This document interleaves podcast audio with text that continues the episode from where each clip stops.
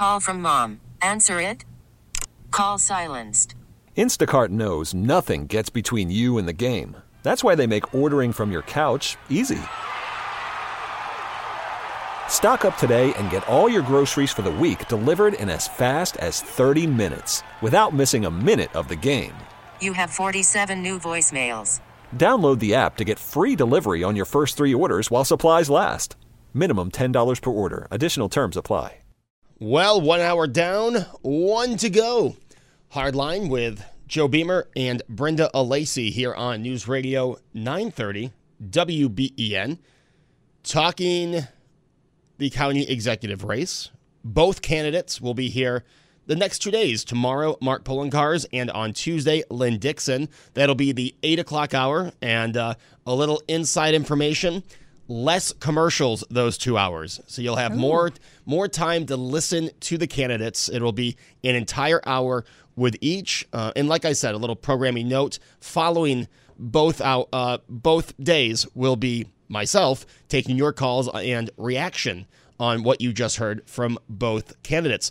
Also at 11:30 we have I keep forgetting uh, the uh, this morning we have uh, Angela DiMichele. Joe, she is a reporter with the Gainesville Sun in Florida, talking about uh, the appearance Thursday night of Donald Trump Jr. and uh, Kimberly Guilfoyle. And if her name sounds familiar, Kimberly Guilfoyle was on Fox for quite a while. On the she, five. Yes, exactly right. She was one of the five, and she is Donald Trump Jr.'s girlfriend and uh, an advisor to the Trump campaign. So they spoke a lot of protests in uh, at the university when they were there Thursday night.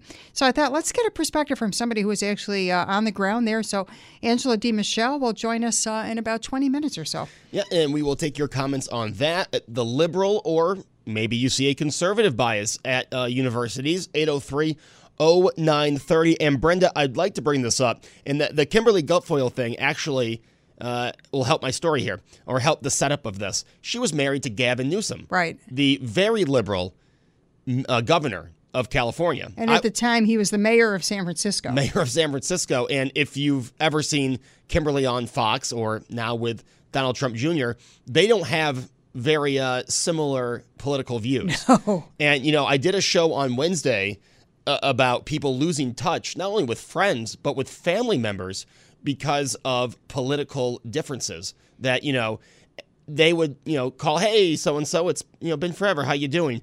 And you couldn't go 30 seconds into the conversation without that person scolding you because of your political opinion. And why would you call that person back if that is continuously what happens? I mentioned there's a few examples in my family of uh, certain aunts of mine who every time we're together it's going to come up, right? She's going to tell me I'm an awful person for supporting Trump. Um, I try not to bring it up, but we all know that family member or that friend.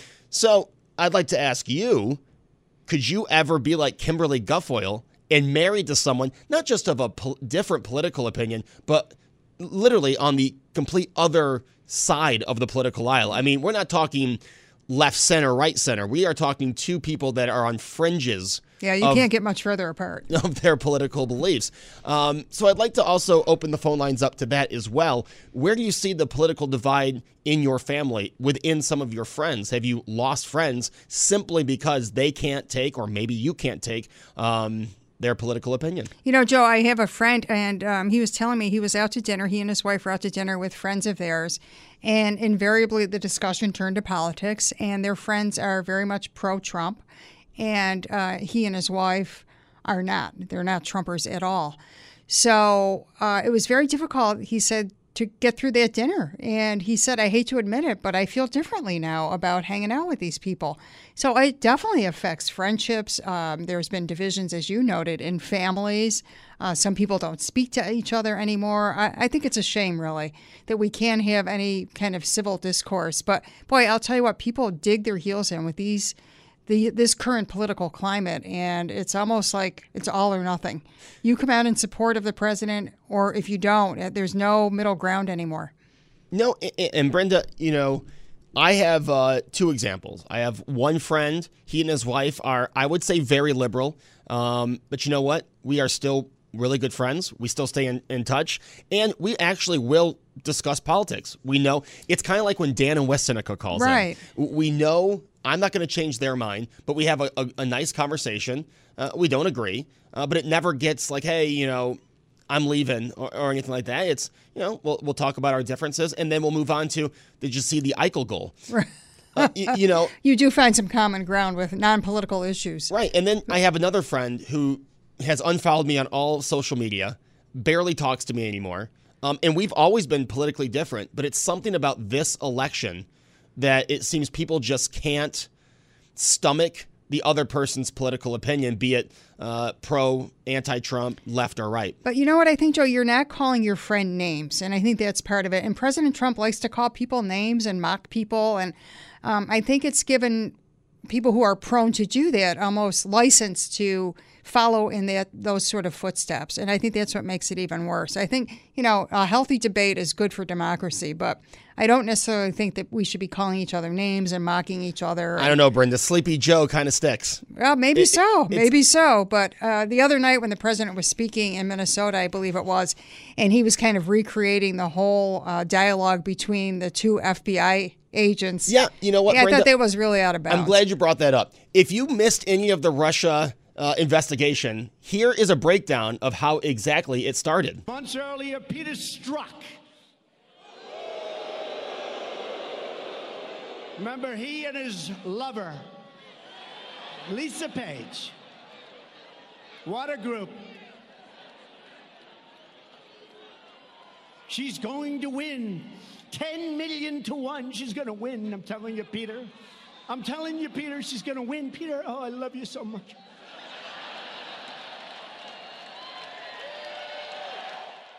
I don't know, Brenda. I, I I think we're going to have a disagreement on this one. I think that's funny. You you might not agree with it. I, I was laughing. But I, he- I he- don't think it's out. But is it presidential? Probably not. but what is presidential? not that. Okay, but President Trump ran on the fact that he won't be your typical president. Right.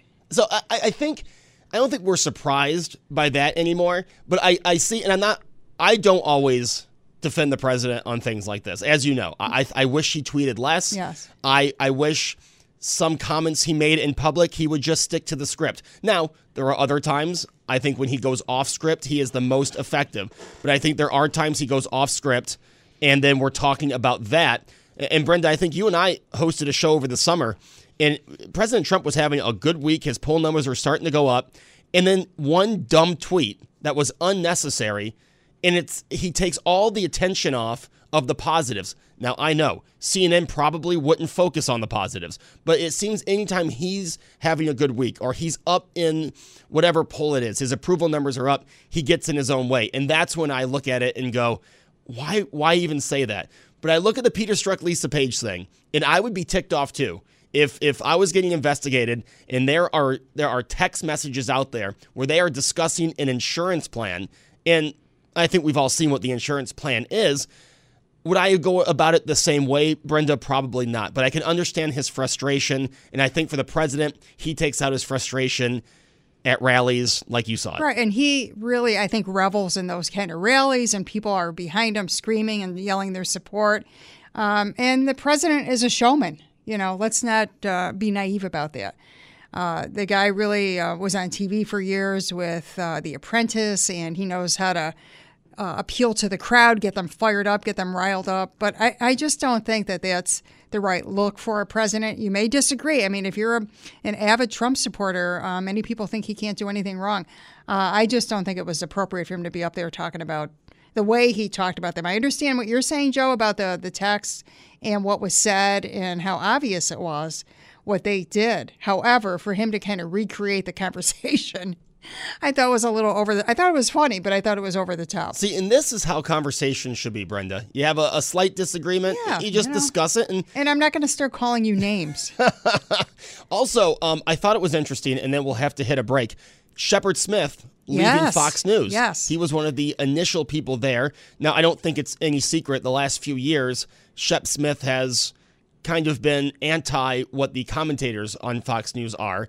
Um, I just want to know, do you have a, an opinion on I was him surprised. I was surprised, but then the more I thought about it, um, he has not really been in lockstep with the rest of the Fox uh, announcers, hosts, and as we were saying before, there's no mistaking they definitely lean right. We know what they are on Fox. Well, I would say the the nighttime programming leans right, and it seems that Tucker Smith and Sean Hannity particularly go after Shep Smith of their news team. Tucker Tucker Carlson. Tucker Carlson mainly, but uh, Sean Hannity had a back and forth right. over the summer as well.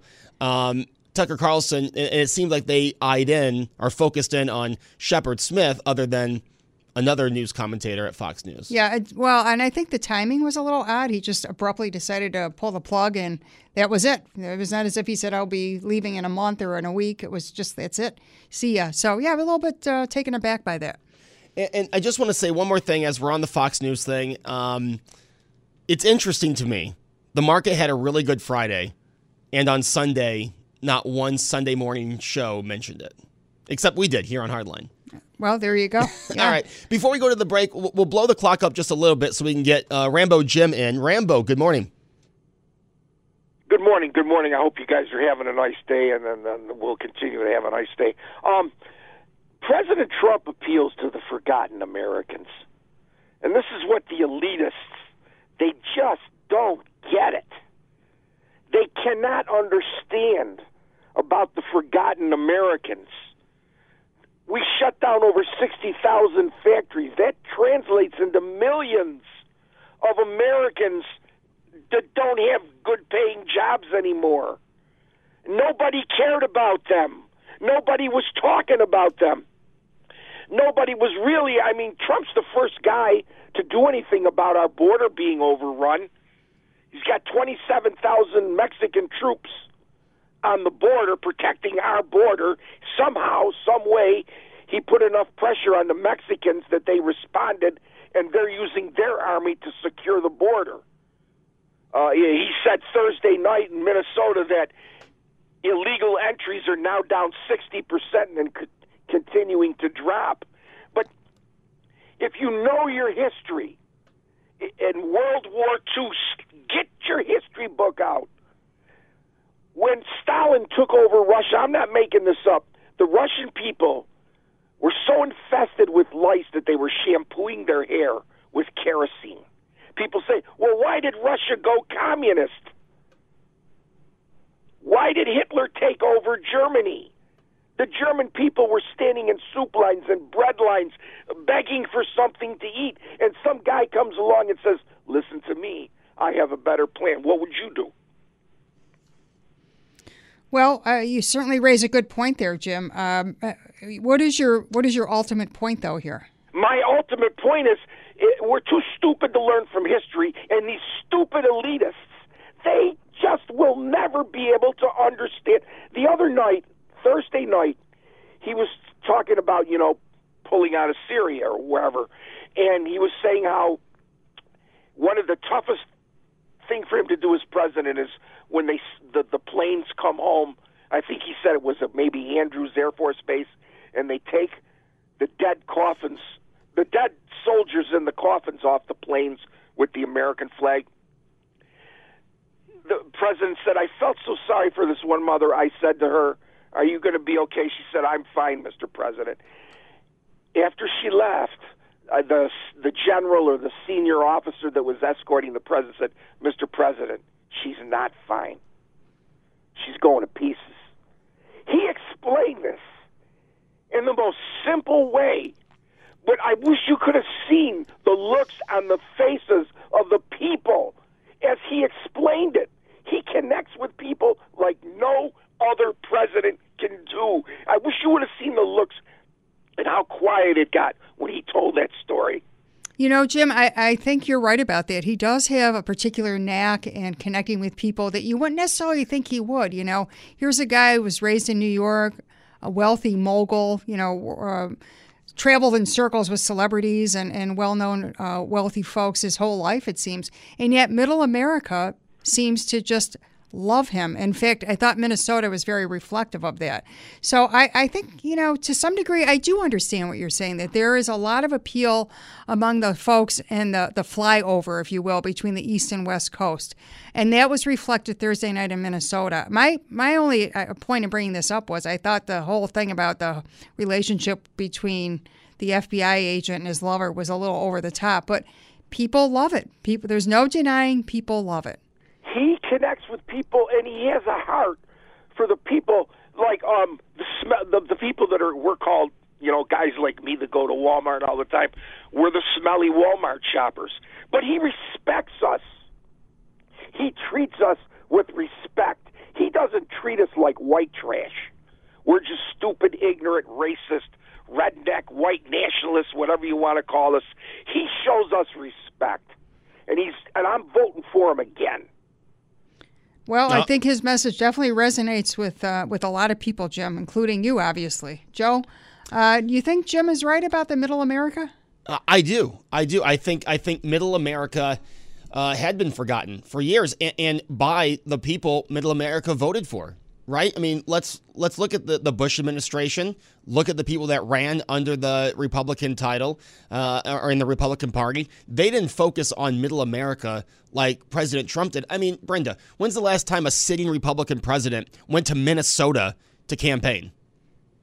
Good question. Yeah. So I, I, I, I- see the point, and I, I heard that speech as well from the president. You know, when, when he goes to make these decisions, as I know every president does, he has to take to account, into account. He's met with the families of fallen sol- soldiers, and he has to ask himself, what are we still doing? What is Right. in right now, 2019? What are we still doing in certain parts?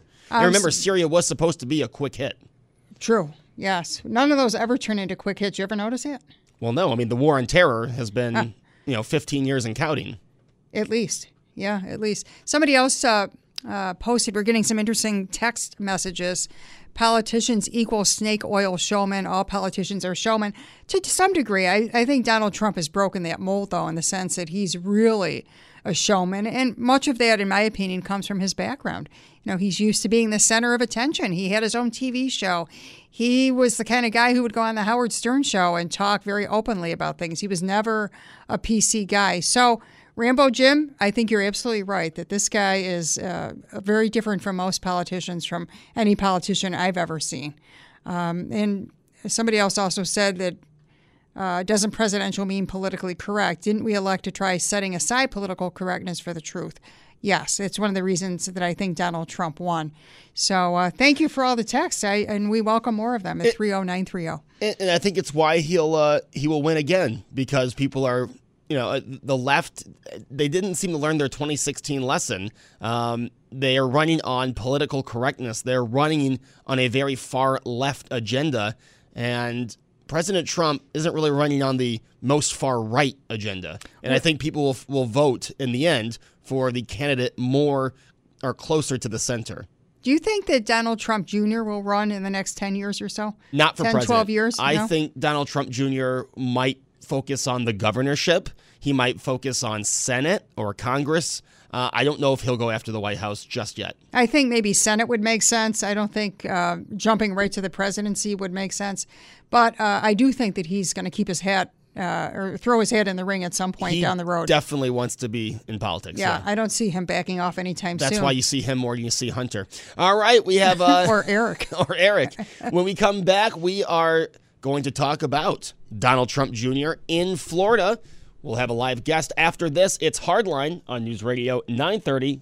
Worried about letting someone else pick out the perfect avocado for your perfect impress them on the third date guacamole? Well, good thing Instacart shoppers are as picky as you are. They find ripe avocados like it's their guac on the line. They are milk expiration date detectives. They bag eggs like the 12 precious pieces of cargo they are. So let Instacart shoppers overthink your groceries so that you can overthink what you'll wear on that third date.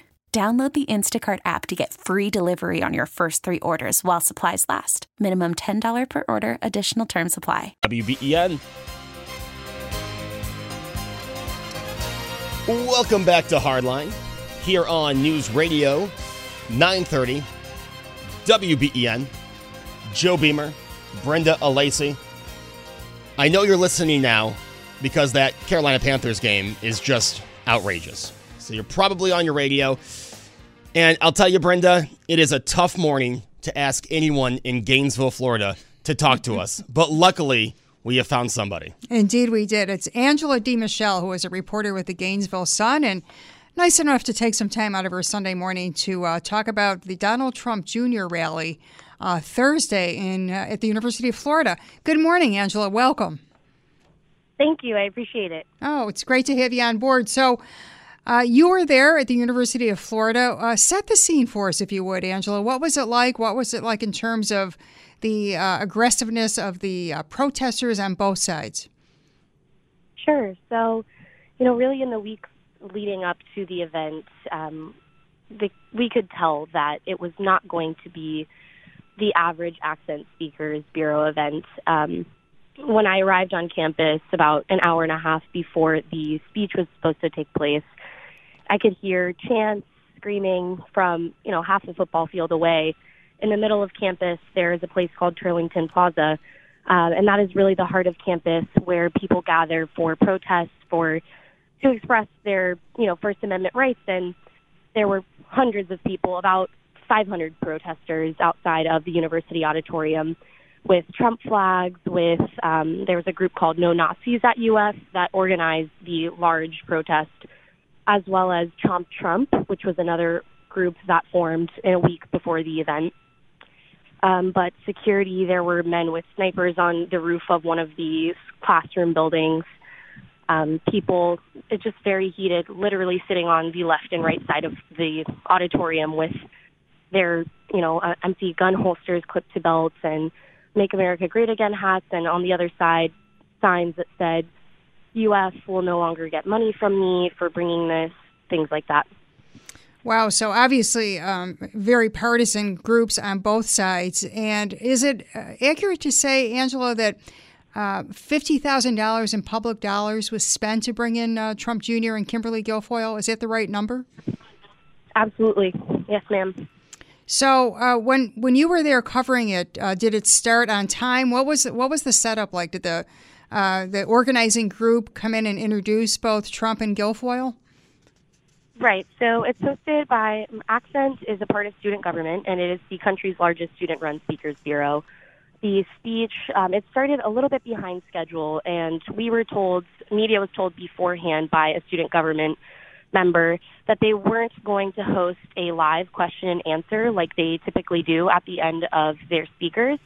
Rather, Donald Trump Jr. was able to pick um, from the hashtag Ask Don and Kim that he, he could pick tweets he wanted to answer rather than the live Q&A because um, they said it was, quote, a controversial show. Um, but it, it did start a little bit behind schedule. They each spoke for 24 minutes.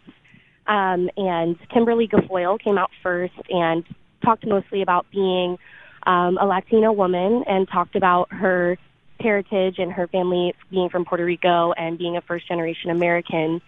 And um, she spoke for 24 minutes. And when Trump Jr. came out, um, one of the first things that he said was um, kind of a Me Too joke. He said, um, Kimberly Guilfoyle is his girlfriend, and she kissed him on her way off the stage and he said, um, "I don't want to get," or she kissed me. I don't want to get me too on a college campus.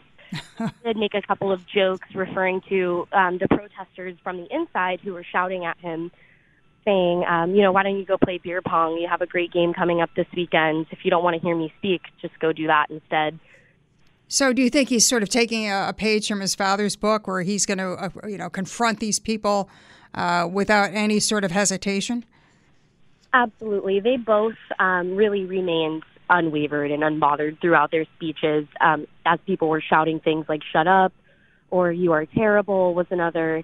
Um, there were a lot of inaudible shouts, but for the most part, the students and, and general public in the audience began to shout USA, um, you know, to kind of counter the people in the audience who were protesting. And Kimberly Guilfoyle and Donald Trump Jr. both joined in on that chanting USA and both said, Oh, I love the sound of that. I love to hear that.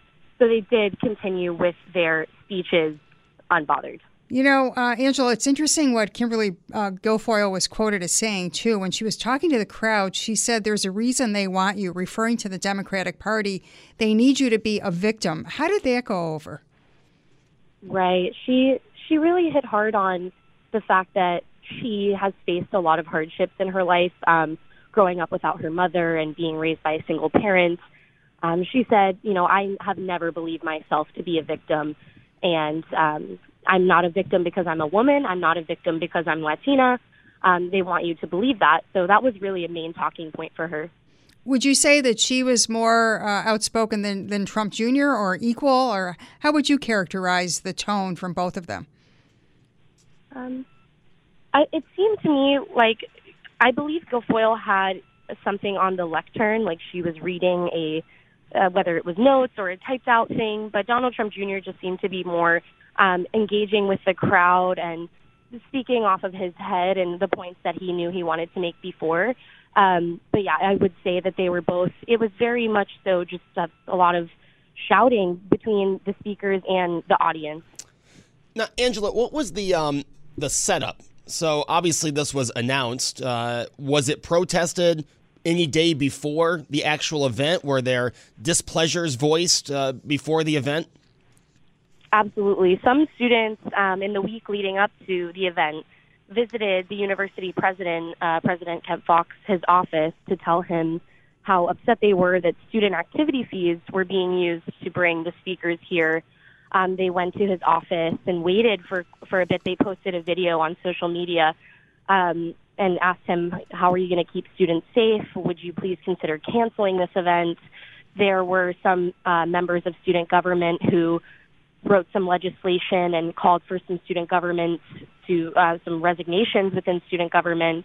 Um, but as far as protests, like the physical protests with hundreds of people, did not take place until the day of outside of the venue. And it was the student government who invited and put on the show, correct?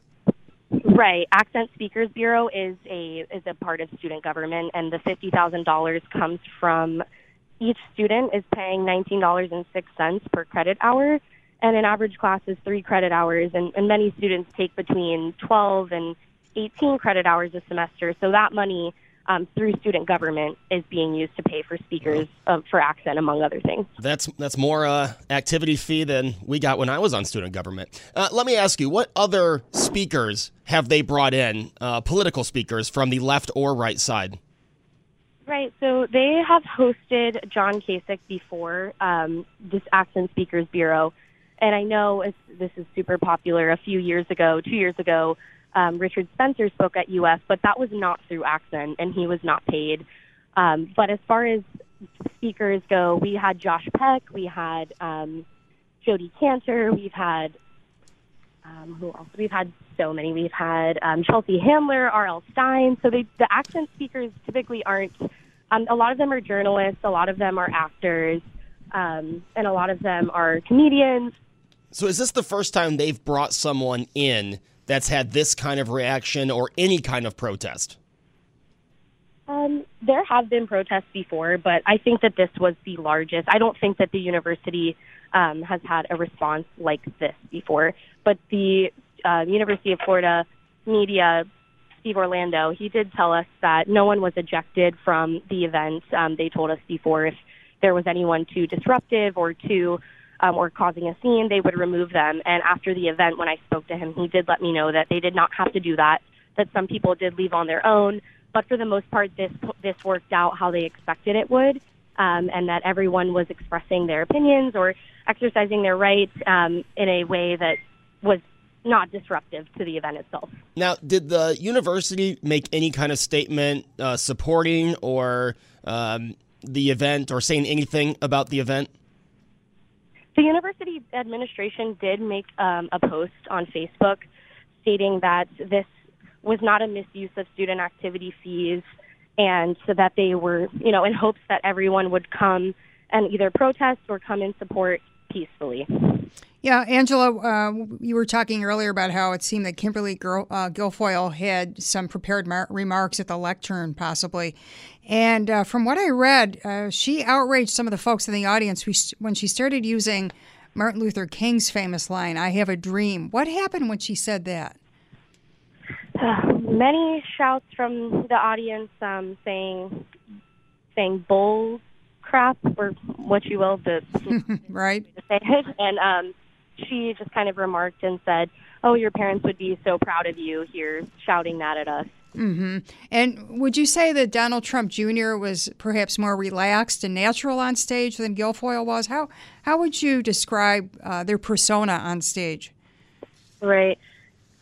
Kimberly really, it was intense when she was on stage because she was opening the event and we were all kind of waiting to see what, how people would respond to her throughout her speech. And the thing I noticed most was when people were shouting at her, she just wrote, like, her voice steadily increased, the volume of her voice.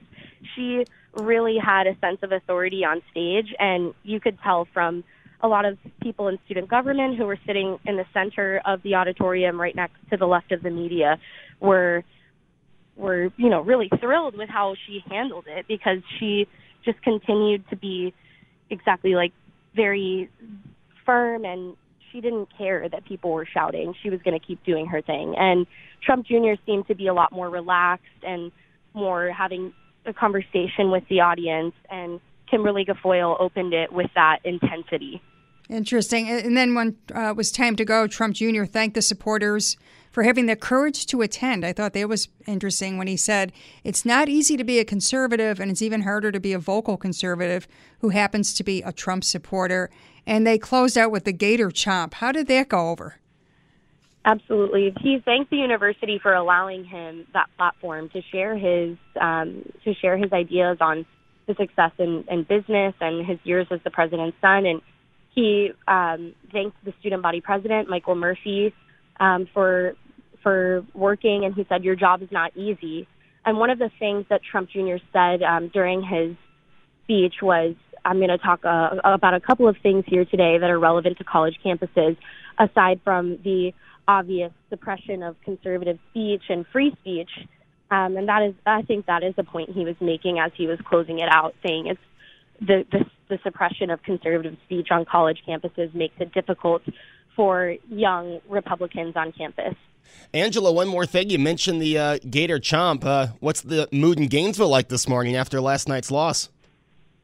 Uh, I'm actually not in Gainesville at the moment. I'm in Jacksonville.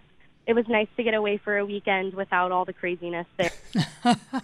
That sounds good. And that's not even the political talk, right? Angela DiMichele uh, from the Gainesville Sun. I really appreciate you coming on. Joe and I enjoyed talking with you, and thanks so much for your time this morning. Thank you. You take care. I appreciate it. You bet. Joe, that was very interesting to get the perspective of somebody who was uh, right at the uh, the Trump Jr. appearance. He and Kimberly Guilfoyle there this past Thursday at the University of Florida. As a former student government member um, in college, I have to say I'm proud of that student government not backing down to requests. But I'm guessing, I know the administration as a whole said they uh, they supported it, which was surprising to hear. But I'm sure there was some backlash of that student government. I'm glad they stood their ground. And interesting that, as she mentioned, they don't really bring pol- politicians in, and bringing John Kasich's not really a controversial politician. So for for their first controversial politician. Usually would think, okay, we'll start with Ben Shapiro and then move to Don Jr. Yeah, they went right for the gusto. right with Don Jr. Yep. And, and I have to say, it, it sounds like most of the protests were peaceful. No one had to be taken away. Um, but I would be interested, and if you noticed, I was trying to get there, but unfortunately there wasn't the example. I'd be interested if someone of left leaning had done a speech at the University of Florida if there would have been people protesting from the conservative side. I would bet not, but again, I don't have anything to uh, unfortunately base that off. Well, one thing I was happy about, Joe, is that Angela did not indicate there was any violence that broke out, and uh, it jumped out at me when she said there were sharpshooters there. I guess you know they certainly seem to be prepared from a law enforcement uh, law enforcement standpoint. Well, we, we've seen what happened. You know, I mentioned the Milo uh, at Berkeley. I believe he ended up not being able to speak. But remember, I mean, there were parts of the street lit on fire. There was a cop car uh, tipped over. I mean, it, it was you know they've seen what can happen on college campuses. Now we all know Berkeley is a little different than the University of Florida. Uh, but again, I, I I have to say, out of that whole thing, Brenda, I am just amazed that a group that brings in comedians, actors, and actresses, uh, they bring in Don Jr. Uh, and I, I have to say, it sounds like it went overall uh, very well from a policing standpoint. Yeah, it was good to get the perspective. So I hope you enjoyed the interview and. Uh, Joe, are we up for a break again? You know what, Brenda? Let's just go right to 55. Let's do it. Let's, do uh, it. go We're- to 55. We're good at blowing up the clock. I, I want to say, Brenda, you, you uh, said you had season passes to when UB did the speaker series. Yes, a few years ago. I think it was about three or four years ago. We went to the speaker series. It's the UB Distinguished Speaker Series. And um, as I mentioned to you off the air, Joe, a lot of times I probably would not have gone to a particular speaker, but since we had season tickets, we went to all of them. And um, it was an interesting mix of people. You know, we saw everybody from Magic Johnson to, um, I'm trying to think of some of the other folks that we saw that were so interesting. Um, Malcolm, the the author, his last name escapes me. Um, and there were some other folks who had political orientations too, but n- nobody that really uh, drew a huge crowd or any protests. What I enjoyed about the whole speaker series was how diverse it was, and from all walks of life. It wasn't so much a political thing; uh, it was more of a you know well-rounded um, experts and people who are well known in their fields, whether it was science or uh, the world of entertainment or you know authors. That's really what it involved, and that's what I think it should be. I, you know, on the other hand, if I was in Florida, I would have gone to see Trump Jr. so and I. Guilfoyle just for the spectacle of it all, and just to kind of take in the whole experience, not only of hearing what they had to say, because as I said before, I like to hear different points of view, but also to see how people reacted to them and what the college administration did and what the law enforcement presence was like and how the groups all interacted. I, I'm just kind of a uh, an observer of the human condition, and I find that fascinating. But let me ask you this Do you think Chelsea Clinton would have had the same response with protesters? Jenna Bush, either of the Obama uh, no, daughters? I don't. I, you know, but Trump Jr. is uh, pretty active politically, and he is cut from the same cloth as his dad. He's not afraid to say things that are uh, controversial. He's not afraid to inflame the crowd. He's not afraid to talk to uh, people and, and his girlfriend clearly saying that, you know, the Democrats want you to be victims. They're not PC. And I think that you can't really compare a Jenna Bush or even a Chelsea Clinton, although Chelsea's been known to say a few inflammatory things. yeah, they went on The View. Um, she was on The View defending her mother. Her mother was sitting right next to her, and she defended her very, you know, strongly. But other than that, Joe, I don't think anybody would have that same kind of reaction as Trump Jr. No, uh, that's and that's what I was trying to get uh, with Angela, but she said that was the first uh, politician or political figure they had brought in. Well, Brenda, uh, we covered a lot of things. A holiday weekend. Hope everyone enjoyed. Some great texts. I love when we get good texts. Me too. I appreciate that. So don't forget tomorrow and Tuesday. Mark Cars tomorrow, eight to nine. Lynne Dixon, eight to nine on Tuesday. Joe Beamer in for Sandy Beach all week next week. So I hope you enjoyed last week. We'll have fun this week again. Brenda and I are off next Sunday. We are going to replay the two interviews with Mark Cars and Lynne Dixon. So we will see you in two weeks. I will see you tomorrow morning. Buffalo, have a great weekend. Enjoy the bye week. We'll talk to you soon. Thanks, everybody.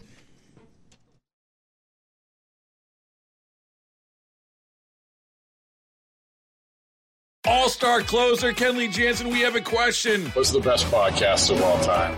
Baseball isn't boring, baby. I'm Rob Bradford, and every single day I'm sitting down with the biggest names to show you this great game is the greatest game. It's my podcast, it's my passion. It's a cause I started more than two years ago and is now the most prolific national daily baseball pod there is. Another fact, so jump aboard the BIB Express. Follow and listen to Baseball Isn't Boring, presented by Wasabi Hot Cloud Storage on the free Odyssey app or wherever you get your podcasts.